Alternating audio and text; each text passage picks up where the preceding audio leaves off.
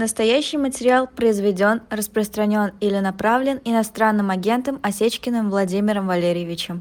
Владимир Осечкин, основатель проекта «ГУЛАГу.НЕТ», с нами в эфире. Владимир, доброе утро. Доброе утро. И совершаю каминг-аут сразу. Вот вы пишете... Вас как с корабля на бал. Да, но вы вопрос задаете. Вас коснулась проблема с яйцами. Вот честно скажу, меня эта проблема не коснулась. Вот. Да, но вы находитесь не в России, да, собственно, поэтому...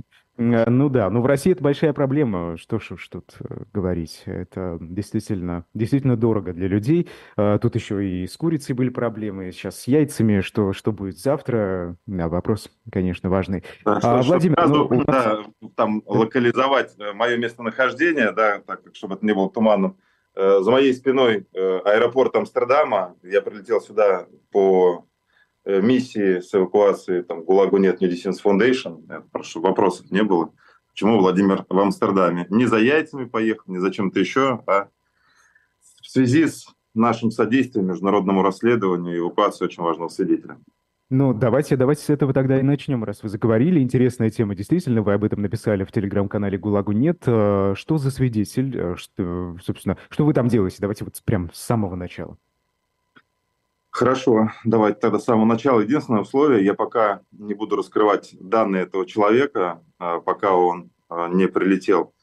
Больше года назад к нам обратился человек, который был офицером ГРУ, офицером Министерства обороны. Также его прикомандировали временно инструктором в ЧВК «Вагнер». И также он был командиром разведки одного из подразделений ЧВК «Редут», причем не обычного подразделения штурмового, а разведывательно-диверсионной группы, которая готовилась к спецоперации под контролем Главного управления Генштаба, чтобы во время вторжения в Украину, когда они дойдут до Киева, чтобы именно эта группа захватывала здание СБУ и ликвидировала практически все верхнее, высшее руководство этой службы, обезглавливая, и им как раз там предавали 3 коллаборантов, тех людей, которые перешли на сторону России, 2 беглых СБУшников и 1 беркутовца, с тем, чтобы те помогали им ходить по коридорам этого здания, хорошо известного им по службе ранее, с тем, чтобы они наводили и помогали, в какие кабинеты нужно заходить и так далее. Этот человек знает очень много, он участвовал в вторжении России в Украину еще в 2014 году, когда Владимир Путин вводил туда спецназ ФСБ и подразделение ГРУ для того, чтобы сорвать Минские соглашения, для того, чтобы устраивать провокации на территории с тем, чтобы возбуждать ненависть у местного населения к инсценированным терактам и, соответственно, возбуждать ненависть к киевским властям и к основной Украине. Вот. Его показания имеют прямое значение для разоблачения роли Бородая, Владислава Суркова и целого ряда людей, которые занимали высокое положение в путинской иерархии, в администрации, и в Министерстве обороны, и в ФСБ. Первые полгода мы занимались проверкой его показаний самостоятельно, чтобы понять, что это не какая-то там игра, чтобы с помощью нас въехать в Европу. После этого мы подключили коллег, кто занимается международным расследованием, и украинских следователей, и прокуроров. Еще прошло около 4-5 месяцев после дачи им показаний по видеосвязи летом. И после того, когда эти показания нашли объективное подтверждение в ходе проведения оперативно-розыскных мероприятий и следственных действий в Украине, на освобожденных территориях, когда были разрыты захоронения убитых, пленных и так далее. После этого было принято решение, чтобы помочь этому человеку в полном объеме уже и подключаться всем, кому только можно. И, соответственно, вот я вчера прилетел в аэропорт Амстердама, меня сразу встретили журналисты их главного, основного телевизионного канала. Мы поработали вместе, потом по видеосвязи они поговорили. Этот человек им дал интервью, которое, скорее всего, будет опубликовано в первые дни, когда он прилетит. И его основная цель, он летит не за красивой жизнью, он уже 10 декабря собственноручно подписал явку с повинной, и он намерен прилететь именно в Международный уголовный суд для того, чтобы дать признательные показания, отдать себя в руки международного правосудия, и уже дальше это судьи, прокуроры и следователи будут квалифицировать его действия и деяния и принимать решение выдворять его в тюрьму в Гааге, либо квалифицировать его действия как свидетеля с учетом того, что Женевская конвенция и целый ряд международных актов, они защищают тех военных, которые выполняют именно приказы. Соответственно, дальше это уже будет квалификация именно следствия, прокуратуры и суда. И дальше будет понятно, по какой дороге этот человек пойдет. Окажется в тюрьме в Гааге и будет рассчитывать на сделку с правосудием, либо будет включен в программу защиты свидетелей и действительно даст вот эти вот очень важные показания уже официально под протокол. А сейчас он в России? Нет, он уже не в России. Мы его эвакуировали, помогли ему уехать. Там с приключениями это все было в конце весны этого уже года, и несколько месяцев он находится там в разных странах, постоянно их меняя из соображений безопасности. В каких-то странах российские спецслужбы его вычисляют и начинают его каким-то образом пытаться задержать, либо как минимум просто заманить в посольство или в консульство, чтобы переговорить и решить вопрос. В каких-то странах откровенно на него присылают из Москвы дискредитирующие материалы, как якобы там экстремисты и так далее, где ему там устраивают обыски, за ним слежки и, по сути дела, создают ему атмосферу, из-за которой он вынужден дальше бежать как раз вот в поисках последнего пункта, куда он хочет приехать и сдаться властям с тем, чтобы дать признательные показания. На мой взгляд, это очень важно, это очень важный пример для тех, кто понимает, в чем они участвовали, начиная с 2014 года, и кто хочет облегчить душу и вот этим перейти на сторону именно справедливости. А зачем ему это надо? Как он объясняет? Все-таки риски огромные. Это, да, Айдар, спасибо за этот важный вопрос. Я сам об этом долго думал. Я нахожу для себя следующее. Все-таки мы больше года ВКонтакте. Человек уже в возрасте, потому что человек с большим опытом, начиная там еще с Афгана, с ГРУ, видимо, в этой части жизни уже мужчины, оглядываясь назад, понимают, что время их войн закончилось, и наступило вот прозрение, понимание, принятие. И через принятие он пришел, ну, если хотите, да, не хотелось бы говорить каких-то высокопарных, пафосных слов, проводить какие-то аналогии там с библейскими героями, про покаяние. Но, видимо, это тот самый случай, когда человеку просто тяжело продолжать жизнь. Он вообще ощущает себя преданным. Он, как профессиональный военный, всегда считал, что вот есть высшее руководство, есть генералы, над генералами есть руководители страны.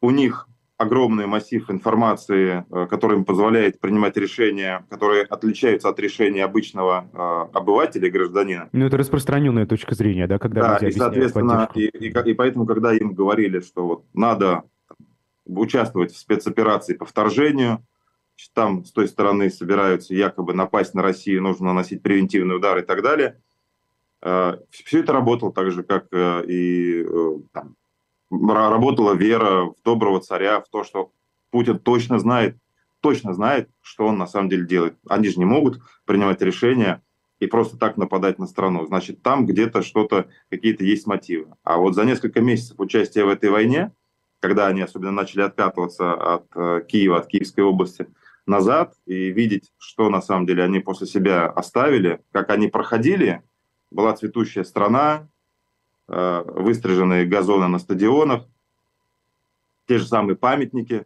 воинам Второй мировой Великой Отечественной войны стояли в хорошем виде, люди жили. А когда откатывались назад, они увидели, что вот все, что они проходили, все это разрушалось, разграблялось, уничтожалось. И пришло к нему понимание того, что, по сути дела, они в 21 веке стали вот теми самыми вот ужасными фашистами в фильмах, на которых, ну, росли практически все мы, там, смотря их по телевизору, в гостях у бабушек, дедушек или со своими родителями. Вот. И дальше пришло понимание того, что в конце своей военной карьеры они не, условно, там, с исламским государством, с террористической организацией боролись, там, которая расползалась черным пятном на карте, и весь цивилизованный мир с ужасом смотрел на скорость увеличения этих масштабов. Нужно вспомнить те события, и когда они туда отправлялись, чтобы это остановить. Во что это потом превратилось по ЧВК Вагнер, это отдельная история. Вот. Поэтому это вот такое, наверное, покаяние и желание жить оставшуюся часть жизни с чистой совестью, как бы высказавшись и понеся в соответствии именно с решением Международного уголовного суда либо трибунала решением, вердиктом, приговором. Как вы его проверяли? По-разному. Сначала собирали информацию через наши источники. У нас достаточно большая сеть осведомителей, источников, информаторов, волонтеров, экспертов. А уже начиная с момента, когда человек покинул территорию Российской Федерации, дальше, конечно, соединили его по видеосвязи со следователями и с прокурорами, кто занимается расследованиями преступлений, совершенных в Украине.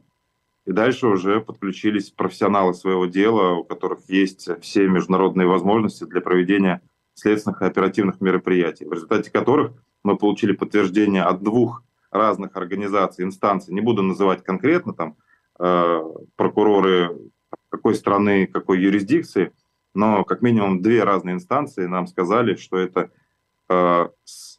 один из самых важных свидетелей на сегодняшний момент, чьи показания очень важны. Их зафиксировали по видео, на всякий случай с тем, чтобы в случае, если перемещение с ним что-то произойдет по его просьбе. Вот. Но дальше, конечно, уже необходимо переходить в другие процедуры. И наша роль здесь очень маленькая. Наша роль здесь просто контактировать, соединить правозащитные организации, адвокатов, которые занимаются вопросами политического убежища, иммигрантов, журналистов, и официальные власти Нидерландов, и, соответственно, Международный уголовный суд и офис Генерального прокурора Украины. Хорошо. Тут в чате вас спрашивают о его семье, что с его близкими родными в России, потому что на них тоже, вероятно, может оказываться давление. Ну, я как раз вот у меня в сумке здесь конструкторы Лего для его детей. После того, как он покинул сам Россию, покинули семью и его самые близкие люди, в том числе дети. Хорошо. Еще один вопрос из чата о свидетелях других. Есть ли подобные люди? И вообще, есть ли еще свидетели, которые уже там находятся, да? Либо в Нидерландах? Либо... Есть. За 2022, за 2023 год мы эвакуировали, ну, не буду говорить точное количество, тех людей, которые уже дали под протокол международному расследованию показания, находятся в программе защиты свидетелей, данные, которые, скорее всего, либо вообще никогда не будут раскрыты, либо этот человек примет решение о раскрытии их своих данных в момент оглашения его показаний во время будущего процесса. Но это были все время свидетели.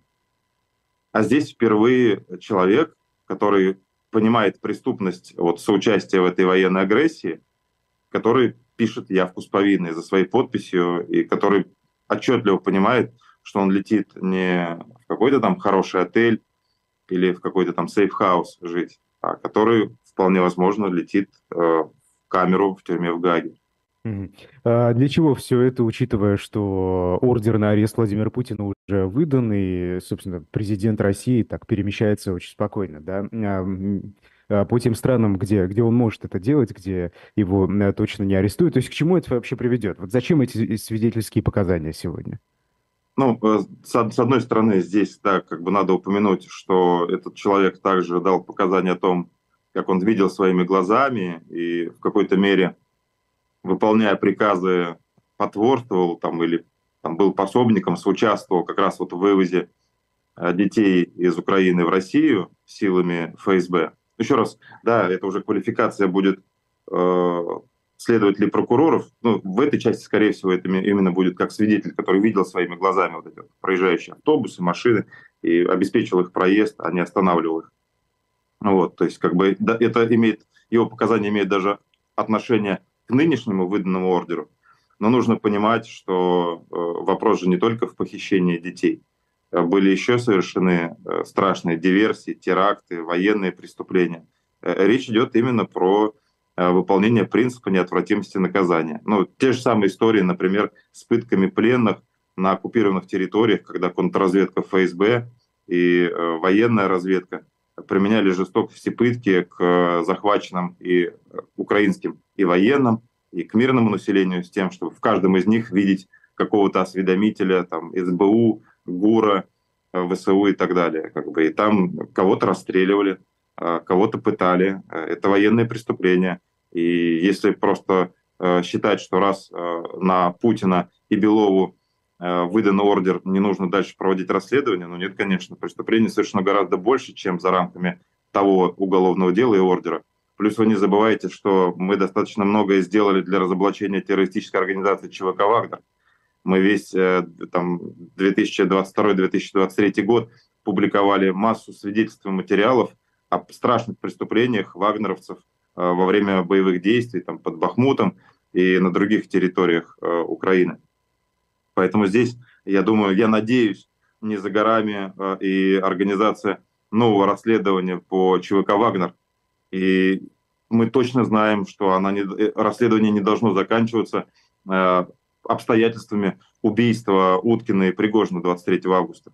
Мы точно знаем, кто стоял у руля ЧВК «Вагнер», кто финансировал его из бюджета Российской Федерации, выделяя сотни миллиардов рублей, выделяя 50 тысяч заключенных, территории баз Министерства обороны и военный борт Ил-76, которые всю вторую половину 2022 года заключенных поставляли в Бахмутскую мясорубку.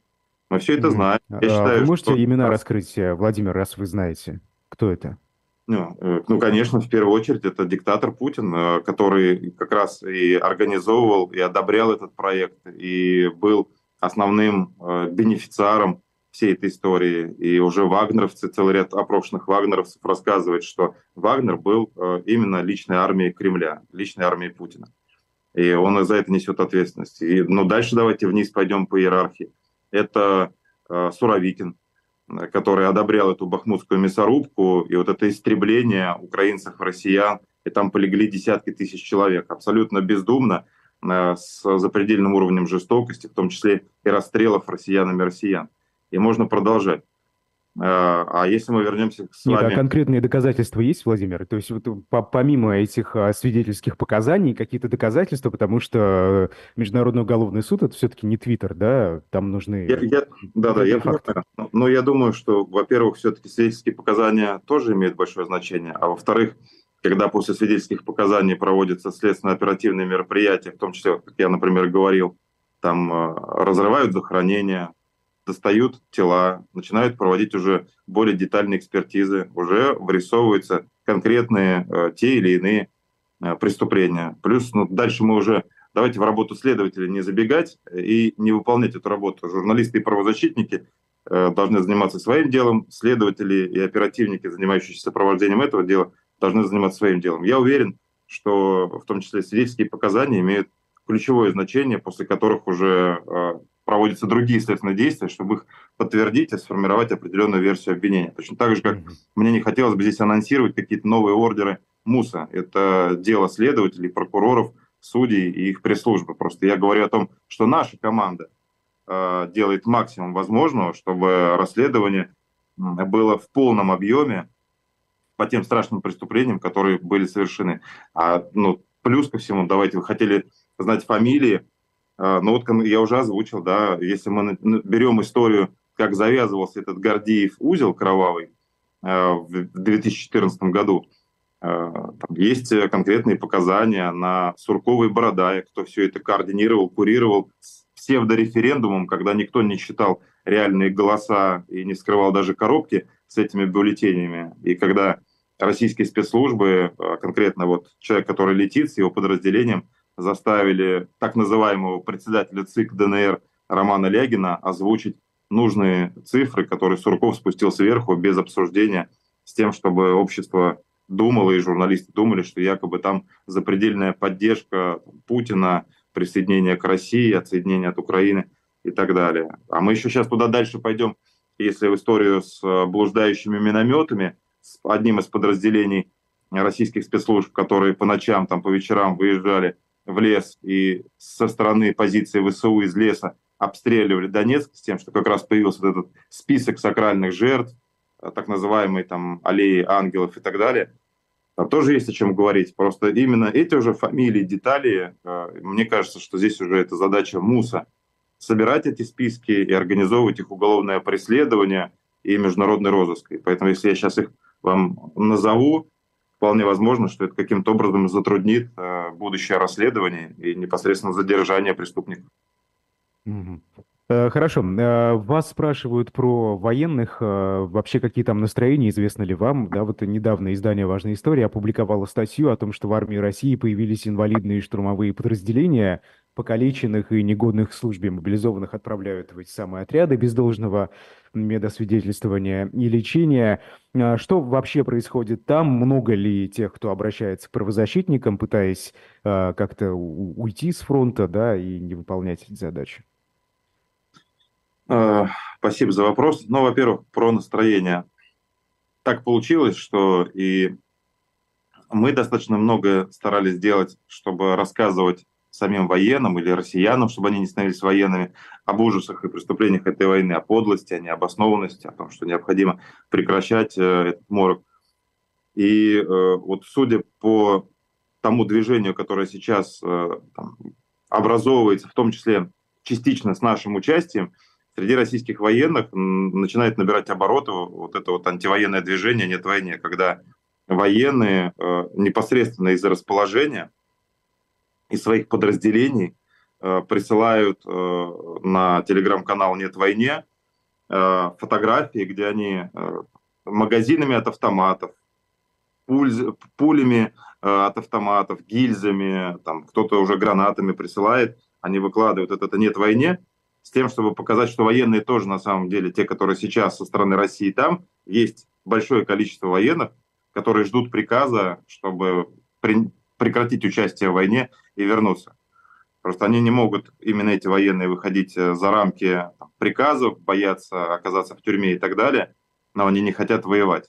И именно поэтому мы их попросили, предложили им в рамках вот этого флешмоба выкладывать какими-то подручными средствами, которые точно идентифицируют, что это военные, вот это слова «Нет войне», потому что, понятно, можно на листочке написать «Нет войне», любой гражданский это сделает. И понятно, что большая часть гражданских, нормальных людей против войны. Но история была сделать все возможное, чтобы там те люди, которые против войны, чтобы они поняли, что он не один со своими переживаниями, а что их много, и это может только начать распространяться. И с учетом той информации от нашего источника, как начинает этому противодействовать Департамент военной контрразведки ФСБ, стараясь запугивать, проводить какие-то встречи с командирами, с тем, чтобы те уже личному составу доводили, что тех людей, которые будут замечены в этом, будут воспринимать как предателей и так далее, просто за надпись «Нет войне». Да, видимо, очевидно, что власть этого очень сильно опасается, что внутри армии начнется вот этот стихийный массовый протест, когда вот эти военные поймут, что в соседнем окопе, и за его спиной, и за спиной их спины, да, в штабе находятся люди, которые хотят вернуться домой, чтобы елку украсить, чтобы своих детей поздравить, чтобы маме какой-то покосившийся забор на даче подкрасить, подправить, а не сидеть в окопе и не убивать тех людей, которые им вообще ничего плохого в жизни не сделали. Мне кажется, что у этого есть большие перспективы, и здесь, скажу честно, это вопрос, который в том числе зависит и от многих журналистов, от тех людей, кто в России находится не в армии, а на свободе. Все зависит от этой поддержки. Если в какой-то определенный момент появится условно вирусность вот этого флешмоба, антивоенного движения, и если люди вдруг в какой-то момент выйдут из этого оцепенения угрозы тюрьмы, ареста, репрессий, и будут более активно выступать против войны, и это приобретет какой-то стихийный масштаб, но тогда есть большой шанс, что действительно война прекратится, приостановится. Вот. А если наоборот все будут... Уже у них нет силового ресурса, Владимир. Ну ладно, это нет, да, у кого? У военных нет. Если у военных, то понятно. У военных, но я говорю, все зависит от того, поддержат гражданские и журналисты, и правозащитники, и оппозиционеры военных, которые против войны, или они будут к ним относиться с пренебрежением и так далее, и так далее. Речь идет о том, принципиально, мы все можем поддержать тех, кто хочет выйти с зоны боевых действий, кто хочет ее покинуть. А вы к ним с пренебрежением относитесь или с пониманием? Мне кажется, что я делаю максимум возможного, чтобы всем, кто хочет покинуть территорию войны и об этом рассказать, мы стараемся помогать и стараемся с пониманием относиться к ним. А по-другому никак. Мы с вами все в роли сейчас таких неопытных саперов, а перед нами вот эта гигантская военная там мина-машина, которую надо разминировать. И это опасная история, и некоторые из нас на ее разминирование, наверное, подорвутся и останутся без рук, без ног. Ну, подождите, Владимир, я прошу прощения, что перебиваю, просто мало времени, у нас еще важная тема. Да? Я помню, вы как-то говорили, что не будете помогать тем, кто непосредственно причастен к военным преступлениям, да? Да, вот. Совершенно верно. Ну, собственно, как это коррелирует? Ну, так я же сказал, что мы по конкретно этому человеку взяли не просто паузу, а мы полгода сами проверяли показания, а потом помогли соединить этого человека с теми, кто занимается расследованиями, со следователями, с прокурорами. Мы на себя не брали никакой ответственности. Наоборот, мы помогли сконтактировать человеку, который раскаивается и хочет давать показания, и только услышав от тех, кто занимается расследованием, что они провели проверку, что все это подтвердилось, и что они его рассматривают именно как свидетеля, потому что человек выполнял приказы, и потому что его защищает конвенция, и именно он, там, с учетом того, что по нему работал целый ряд правоохранительных органов и спецслужб, пытаясь на него собрать компромат и понять, есть на него улики или это действительно свидетель. И только после того, когда нам, по сути дела, проартикулировали и проговорили, что за 5 месяцев проверок не найдено против него ничего, и, по сути дела, его рассматривают как свидетеля, после этого мы уже приняли решение делать следующий шаг. Ну, плюс еще события начали развиваться таким образом, что человек дал кинематографистам, крупным телевизионщикам, которые снимают большой фильм, интервью в той стране, где он находился. Вот. И это стало известно местной контрразведке, которая дружит с Россией. И, соответственно, там начались ухудшения. Поэтому, с одной стороны, это форс-мажорные обстоятельства его конкретной ситуации, угрозы опасности, а с другой стороны, у нас есть четкая там зафиксированная позиция те, кто занимается расследованием, что они его воспринимают как важного свидетеля. Вот, именно после этого мы начали... Ну, давайте, да, Владимир, мало времени. Вы подали в суд на издание проект, который опубликовало материал, да, вашей деятельности. Ну, собственно, давайте я просто вот 3 пункта, наверное, основных, в чем вас проект обвиняет. Выдумывание и покушение... Он не обвиняет, они не прокуроры, не следователи, они просто набросили на вентилятор в этой ситуации. Тут не надо... Ну, да, давайте, вот сейчас я прочитаю, да, потом вы уже... Обвинять или не обвинять меня могут только власти страны, где я живу, Франции. Да. У французских следователей и прокуроров ко мне нет никаких вопросов. Это Владимир, просто... Дайте мне зачитать, пожалуйста. Конечно, времени мало. Вас, да, выдумывание и покушение во Франции, вы об этом говорили, да, из предоставленных документов следует, что власти считают покушение имитацией или шуткой, пишет проект. Во-вторых, в доносе ФСБ на вывозимого вами из России сотрудников СИН Павла Щетинина, который отказался платить вам, как утверждает проект, 40 000 евро за сопровождение вывоза, и донос по вашей просьбе якобы написал сотрудник фонда, да, вашего. Третье. В предположительной работе на ФСБ вас обвиняют, которая вашими руками якобы боролась со ФСИН. Этим объяснялась публикация архива о пытках в Саратовской тюремной больнице.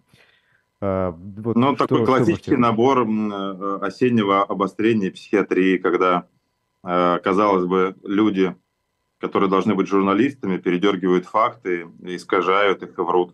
Вот. Поэтому здесь, ну что нужно делать с клеветниками и с лжецами? Мы живем в правовом поле, я живу во Франции. Плачу налоги во Франции. Вы французский суд подали? Да, конечно же, по месту моего проживания, по месту, куда проектанты приезжали, разговаривали со мной. А что мне с ними делать? Ну, сейчас же не 17-й, не 18-й год, век. Так можно было бы их там на дуэль куда-то вызвать, вот этих вот Баданина с Рубином. Ну, наверное, они бы не явились. Вот. Ну, мы живем в правом государстве. Владимир, а чем вы объясняете их публикацию о вас? Но я не хочу сейчас объяснять, точно так же, как я не хочу объяснять, почему Рубин помогал Тимуру Прокопенко и администрации Путина публиковать фейки против Украины в 2014-2015 году или, например, убирать публикации, которые вызывают аллергию ОАП. Наверное, это задача Рубина и Баданина объясняться, в какой мере они сотрудничали тогда с АП и зачем они это сделали сейчас. По факту, давайте как бы от основных обвинений. Самое важное обвинение, которое было выдвинуто, там, подозрение, что я якобы являюсь агентом ФСБ, там, сотрудником ФСБ, сотрудничаю с ФСБ и так далее. Это на самом деле очень серьезно, чтобы было понятно, да. Если выяснится, что какой-то человек сотрудничает с ФСБ и работает на ФСБ, его нужно задерживать и арестовывать. Так, на секундочку. Это не шутки вовсе. Вот. Доказано это факт. Есть какие-то этому минимальные подтверждения? Нет, конечно. Клевета, клевета. Пусть разбирается суд. Второе. Денежные средства.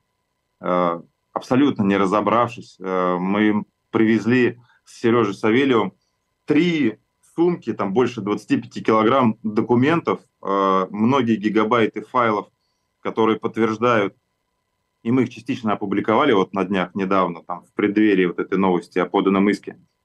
Мы располагаем документами из ФСИН, не только ответами на мои обращения, но и документами в результате проникновения в архивы ФСИН и в документацию в 2023 году. Мы располагаем большим массивом документов, которые показывают, как ФСИН противодействовала ГУЛАГу.НЕТ, когда мы пытались разоблачить пыточный конвейер в Саратовской ОТБ-1 в 19, 20, 21 годах. Мы занимались попыткой разоблачения пыточного конвейера в Саратовской ОТБ-1 на протяжении длительного периода времени. Мы на эту тему серьезно работали.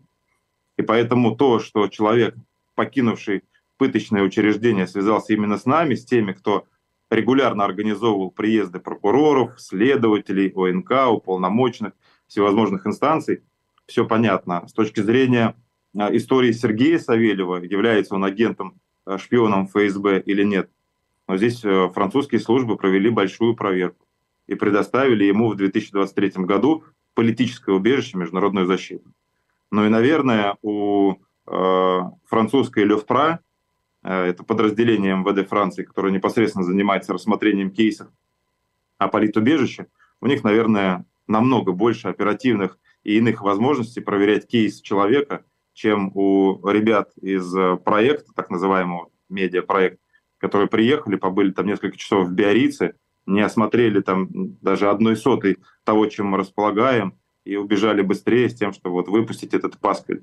Опять же, обвинения они выдвинули, как бы написали клевету. Пусть суд разбирается, и пусть они несут ответственность за свое вранье, за свою ложь. По поводу вот этого там беглого всиновца Щетинина. Человек приехал во Францию и пытался получить мое расположение и поддержку команды ГУЛАГу.НЕТ и нашего диссидентского здесь движения, нашего кружка, с тем, чтобы мы поддержали его ходатайство о предоставлении ему политического убежища, международной защиты. В рамках проверки его истории и его интервьюирования и сбора о нем информации было собрано большое количество информации, что этот человек причастен к хищению более 150 миллионов рублей из бюджета Российской Федерации. Были собраны показания тех людей, с кем он вместе когда-то там работал.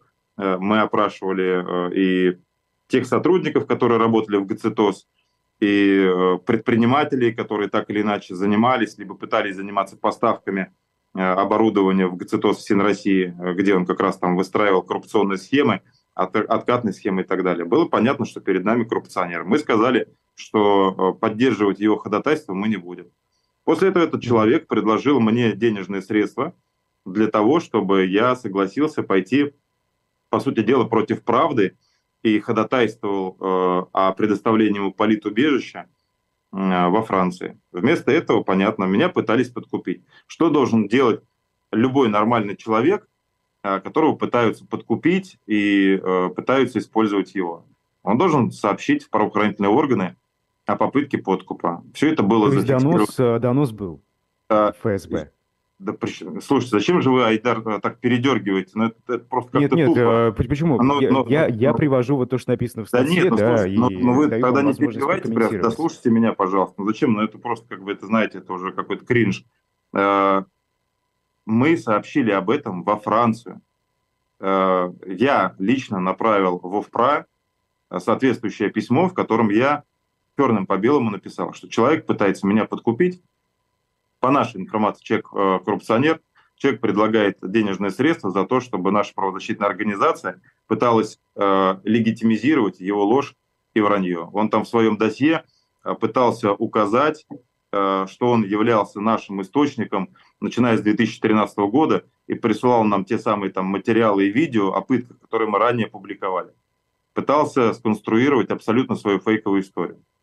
Все это было передано во французские службы, и он логично получил решение негатив. Только когда он получил доступ к своему досье, чтобы обжаловать негативное решение по предоставлению ему политического убежища международной защиты, и он увидел, что Владимир Осечкин сообщал во Францию, там, французам в Лёвпра о попытке подкупа, вот в тот самый момент как бы у него и родилась идея вот каким-то образом меня дискредитировать и так далее. Если бы проектанты копнули бы туда чуть больше и провели бы факт-чекинг по датам и так далее, по хронологии, они бы сами поняли, что они с этой историей абсолютно сели в лужу. Но еще раз, там озвучено конкретный факт клеветы о том, что якобы Владимир Осечкин взял 40 тысяч евро у Павла Щетинина, чтобы там ему обеспечить политубежище.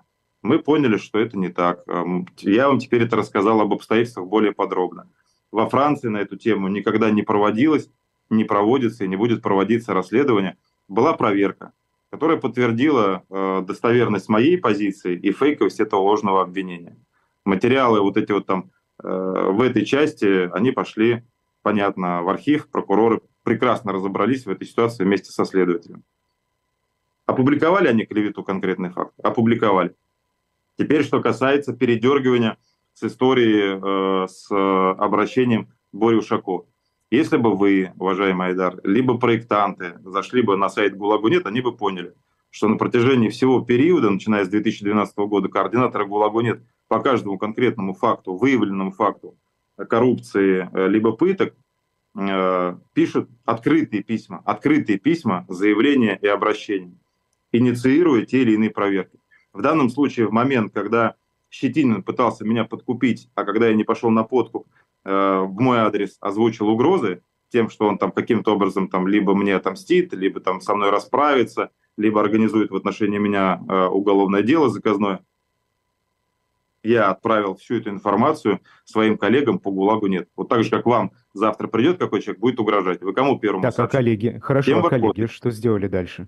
Ну, а мои если коллеги... Если можно коротко, Владимир, у нас очень много. Слушайте, если я направил информацию об угрозе моей жизни и о попытке подкупа меня коллегам, и мои коллеги из ГУЛАГУ.НЕТ, несколько координаторов, по той информации, которая содержалась в моем обращении, направили обращение в Следственный комитет, в прокуратуру, в ФСИН по поводу коррупционной схемы, которая была в ГЦТОСе. По сути дела, тогда была раскрыта коррупционная схема, по которой были хищения сотен миллионов рублей из бюджета Российской Федерации. Более того, мы даже нашли моменты, где они эти денежные средства легализовывали и обналичивали. Собрали огромный массив информации.